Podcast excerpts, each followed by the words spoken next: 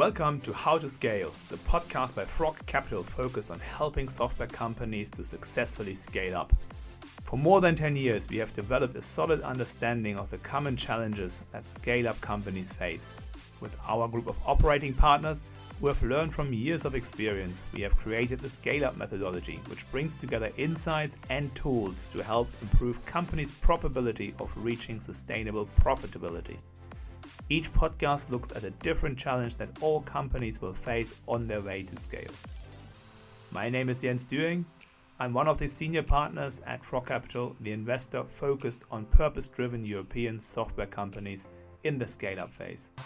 Over the last 20 years, my own personal journey has led me to work in this space, challenging the status quo to identify better ways to tackle problems.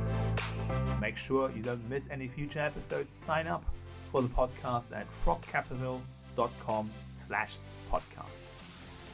Today's episode is focused on scaling finance teams with Steven Dunne. Steven has over 20 years of private equity experience gained both within private equity firms and as a senior executive of private equity backed companies. In our conversation, we'll cover topics including organization and process of a scaling finance function, reporting, business intelligence, and why engagement with the rest of the business is fundamental to success. Steven, it's great to have you here with us in this podcast because obviously the finance function is an important function for any scaling business. Can you tell us a little bit about how you start getting in touch with the finance functions, perhaps during the diligence phase already, and how that leads into the work you can do with them when, we are, when they are a portfolio company? Yeah, thanks, Jens. Yes, I, I, think one of the evolutions of our process over the last few years has been recognizing that to build those really valuable relationships when the company's in the portfolio, it really helps to start it earlier through the due diligence process. It's the way we work with the other operating partners, and I think it's really important that that's the way we work on the finance side as well. Often we're dealing with a slightly less mature function in finance that we, we inherit, so when I start the conversations, it might not be with a head of finance, it might be with a COO or one of the founders who's been sort of re- part time responsible for it in the past. But it's really a process of getting to understand where they are in their development, where the maturity of that finance function is, and then talking to them about how that can develop with our support in the scale up function. But specifically through the, the DD process, it's really important for me to get a a clear understanding of, of the starting point so that we don't send in a due diligence team asking questions which are irrelevant for that company and, and that stage of development, that we really focus it down on the areas which are the risk areas that I see and the ones that are going to add most value. And I think we're starting right at the beginning, therefore, in demonstrating to, to these companies that we really understand their business and how they're going to grow and how we can maximize the use of their time by not wasting their time with generic due diligence requirements. We're absolutely going to be focused on what's required for them at their stage of development. And that's a good point, Steven, because what is the requirement for a healthy finance function at the stage of development that we typically invest at when the company turns over three to five million euros? What are you looking for? It's a minimum. Yeah, I guess not a lot other than that the numbers we are due diligencing are correct. It will often be at this stage that actually a lot of the accountancy is done by an outsourced function. And so we will be doing some of our DD on that process, how the information is exchanged between the two parties, and obviously the credibility of that outsourced process. So, yeah, we're not really expecting an awful lot in terms of business insight or in terms of development of the function we're really looking for that engagement around how it needs to develop to be relevant for the business as it goes from three to, to five to 10 million and making sure that there's a degree of understanding amongst the senior management of how that can add value to the organization. What we're trying to obviously get away from is the commonplace view that finance is, is just stuck at the end of the chain, it just reports on what's already happened, and that's all that's required of it. And that might be all that it's doing at the point that we invest, but that education process of how it can be a center of data excellence and how it can really drive better decision making and better resource allocation within the organization is a really important part of of that education process which we start in that due diligence process. It's not just about where we are now, it's about due diligence around what are the next steps and how would we implement them in order for it to be better. So, Steven, you mentioned there how the requirements change as the company goes from 3 million to 5 million to 10 million of ARR and beyond. What are those steps? How does the finance function have to evolve in terms of an organization, but also in terms of processes? So there's a, a, very clear distinction within a finance function with, from some of the hygiene factors, which are the basics of getting the numbers right and, and managing the cash cycle, to then starting to get into a more value add proposition where you're generally genu- generating insight for the company and actually helping decision making on a forward looking basis. So that starting point around the hygiene factors also needs to, to scale up because the last thing you want is revenue supposedly growing and not collecting more money. So from an initial stage where you might just have one accountant, probably you're looking at another recruitment to be around accounts receivable. Obviously, it depends on the business model and how much of it flows easily versus how much needs to be chased. But there's a really critical point here as the company starts to, to develop and starts to get that scale that it gets good disciplines in place very early if you get bad disciplines around cash management, if the salespeople don't record things very well in the system and it becomes difficult to collect, or the clients are already complaining about what sort of invoices they're getting and they're not quite right, so it goes through a, a delay process. Those things can be sort of almost washed away in the early stage where maybe you've got lots of cash and it doesn't matter. And in two or three years' time, when you may be in a more difficult situation, they can suddenly become really important. And if you haven't solved them early, you can't solve them in a crisis. So there's that building of, of the processes and making sure that the the underlying foundations are really solid and are fit for purpose and people understand the disciplines required. And then you start building it with more expertise that allows the finance function to really start to ingrain itself in the wider business, be seen as understanding the wider business, or spotting issues which might be ahead in terms of bottlenecks, in terms of forecasting forward different scenarios which the company needs to plan for. So at some point, you're going to have to get that expertise in place. And where we're always starting from is you're going to need a really good quality CFO to sit on top of that to manage that situation and actually be essentially the BI person initially as they build out the, the business intelligence operation. But the, the sooner you get that in place, even if it's a little bit of overkill at the start, the easier it is to get all of these things in place and start that change of attitude of the finance function to be a value add proposition rather than just a hygiene function, and then the rest of the organization buy into that as well that's an important development step to, to realize for most companies where the CFO person is actually someone who doesn't look just after the finances, the health requirement, but also contributes to the decision making of the entire management team. Have you seen any challenges in identifying when such a person is, is needed and in recruiting the right profile? What are the attributes of the right profile at what's yes i mean i think every time we get some sort of challenge around it it's it's something that normally there will be some expectation that there's a bit of an upgrade required in the finance function and normally the spec that they would put forward to me would look more like a financial controller even if they're giving them the cfo title.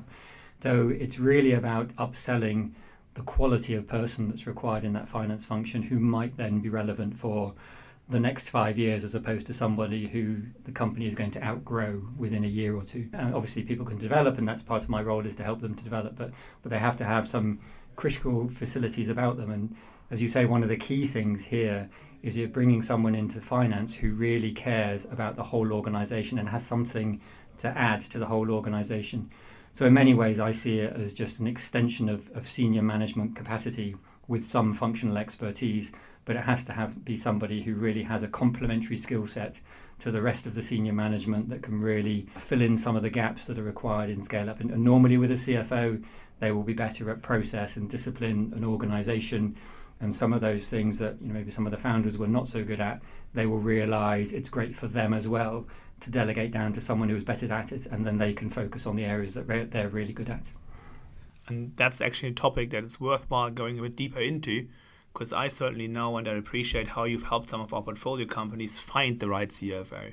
How do you work with the portfolio companies, the CEOs out there, and support them in selecting the right finance person? As I say initially, it's about taking their job spec and and comparing it to what I think is is the right job spec, and comparing it obviously to some of the other CFOs we've recruited into the portfolio and, and the feedback we've had around them and their contributions. So it's that education piece for a start often, even if you haven't completely won the battle around where that person should be, just getting them to interview a range of people and see what you get for different levels of money, different levels of, of remuneration will start to open their eyes a bit about what sort of value someone at the higher level can, can add. Now, obviously, what we're really looking for as a CFO is someone who is totally comfortable challenging the existing management and can do that in a constructive way. But obviously, we need to get that engagement with the management as well, that that's something that they will buy into. There's no point getting someone in who has that sort of mentality if they're not being listened to, and one, they won't stay very long either. So it's important that this, this is sort of like a, a learning process through the recruitment process, and we'll, we'll probably do more interviews than, than is necessary in order for them to get their understanding, to get the bigger picture, and then hopefully they see the trade-off that we see that that it's a short-term money-saving decision to go with someone cheaper, and you're better investing for the long term early and getting the value from that person much earlier. And you mentioned something here that I've certainly seen as well as a challenge. The finance lead, the CFO person, usually comes with different bias, different psychological preferences than the rest of the management team. And there's the pitfall of hiring somebody who's easy to get along with but doesn't actually provide the right challenge. How do you support the management teams here to understand these challenges and make them work rather than end up in conflict? Well, to be honest, Jens, I think you do a bit of that work for me anyway because they only come along with Frog if that's the sort of relationship they want. They want a challenging relationship. They realise that they need to change in order to be successful through scale up. So if they've already started the dialogue with Frog and maybe they've met you and or Mike and some of the other operating partners, they get a sense of the way that we work. So there's clearly a, a buy-in to the idea that you need complementary skills, you need challenges in order to go forward. And I think it's just that next bit of, of selling of understanding the range of people you get in the CFO role is, is much broader than they would expect. They might expect some sort of fairly dull accountants who, who just want to you know, produce the, the basic management accounts and do nothing else. Whereas the reality is, any CFO worth their salt is going to be absolutely focused on generating value in that business for all of the, the shareholders, including those founders. So it's a, it's a really interesting process to go through them meeting that sort of character and realizing how much that could possibly add in their organization. And obviously, the key thing for us is being able to demonstrate it elsewhere in the portfolio where we can get them to talk to existing CFOs and their, their CEOs and their CTOs who suddenly have realized that so much has been taken off their plate and so much freedom comes with having a really good CFO who basically just says, don't worry about this part of the business, I've got it covered. And there will be transparency around conversations as to how we take the business forward as a holistic viewpoint rather than it being in little silos of decision making. Yeah, and you mentioned another good point here. The proof is in the pudding. We have now worked with 16 portfolio companies who have all benefited from your insight, other insight, and frankly, really good leadership across our portfolio with no company struggling to get out of Corona. We're now entering another challenging period where we all think a recession is around the corner. How has your interaction with the CFOs evolved? You're right, it is an evolution rather than a fundamental change. I think it's just about focusing on, on priorities. One of the key things that we've we've always talked to our portfolio CFOs about is is optionality and scenario planning and making sure that they are prepared for difficult situations. We talk a lot about route to profitability, so they're not dependent on the next fundraising round, but obviously chasing growth where, where that's the, a reasonable option. So I think it's just sort of extending that to make sure maybe some of them are a little bit more stuck in the the weeds of their own organization and sometimes the conversations with me are just raising their horizons a little bit to think okay even if the recession is a year 18 months away it'd be nice if it is 18 months away but they need to be thinking about it now and, and they need to be preparing their organizations well in ahead well ahead of it. They need to start engaging with the company so that any scenarios they're coming up with is not a finance scenario, it's an organization scenario that other people have bought into and they know how they would react to, to different situations in order to whether it's you know extending cash runway or, or looking at how they get to profitability earlier. It's really important that they are out there in the organization and getting buy-in for the scenarios that they then come up with, and then it feels fully formed and credible. So sometimes it, it is that just sort of re reprioritizing some of the thinking that the CFOs are going through and making sure that some of the things that are on our mind are also on their mind. We often talk about this as a way that there's no point us having objectives internally as an investor if they're not actually being adopted by that company internally. And I find that some of the things that maybe would be slightly more difficult to get complete buy in around the board table as something that the CFO and I will talk about and agree, and they can go away and do in the background. And then I'm comfortable that when the need arises, the board will have something that's already started and started to be fleshed out rather than starting from scratch. And one evidence that I certainly can see as a board member is in these situations, the CFOs come better prepared for the questioning of the board and hence get more buy in from the board to actually go down a path that might look more at preserving value than creating some more uh, not tangible value in the future. Steven, one other point where I know you help our portfolio companies quite a bit is on the exit preparation side. Can you elaborate a little bit on your role you have with CFOs in preparing companies for an eventual sale? Indeed. And again, my sort of starting point is almost as soon as you join the business, you're preparing for exit. That is the nature of the companies that we're backing.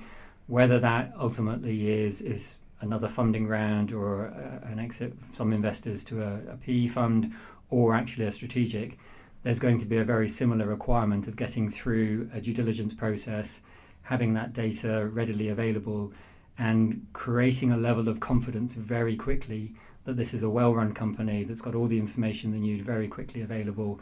And therefore, it's a repeatable process. I think one of the things that I often talk to them about is you know, due diligence is a little bit of a confidence game. The, the earlier you get people to believe that you're right on top of things, the earlier they'll stop asking the questions. And as soon as you give them any reason to doubt, then they will ask more and more.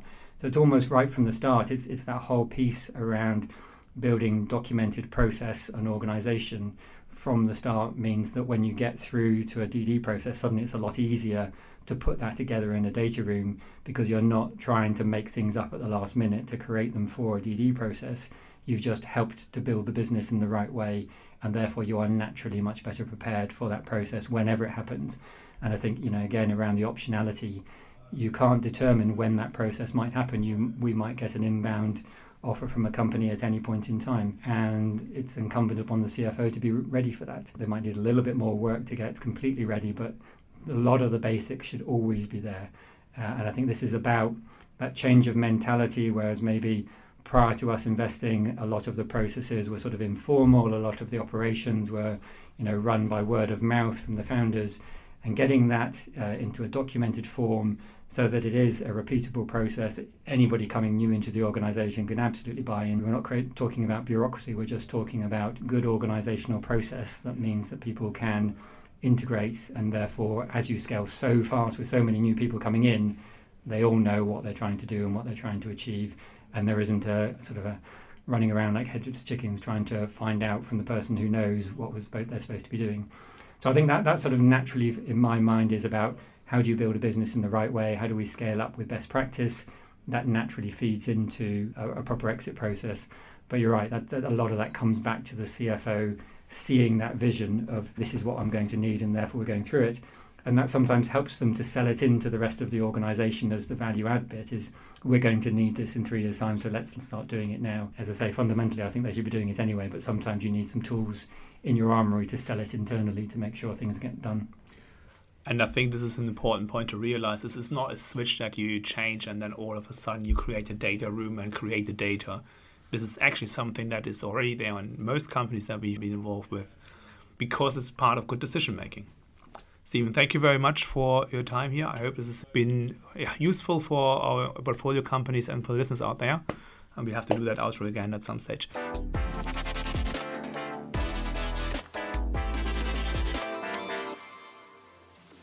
You can find Steven's toolkit on scaling finance teams at frogcapital.com slash scaling finance, as well as many other scale-up insights and toolkits from our other Frog operating partners.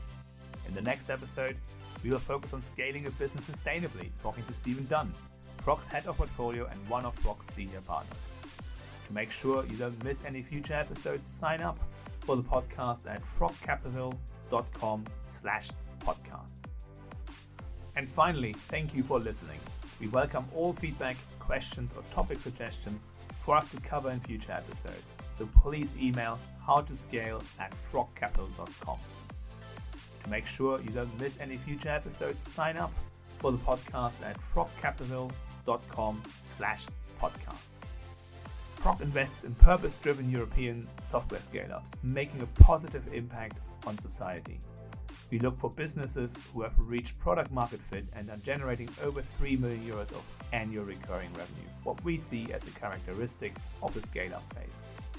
It's a stage where businesses are continuing the path of positive growth, purpose driven route to sustainability and profitability. Our own purpose is to help scale the most exciting purpose driven software companies in Europe. We do this with both capital and our in house team of operating partners who work closely with all the companies we invest in to overcome the inevitable challenges scale up space.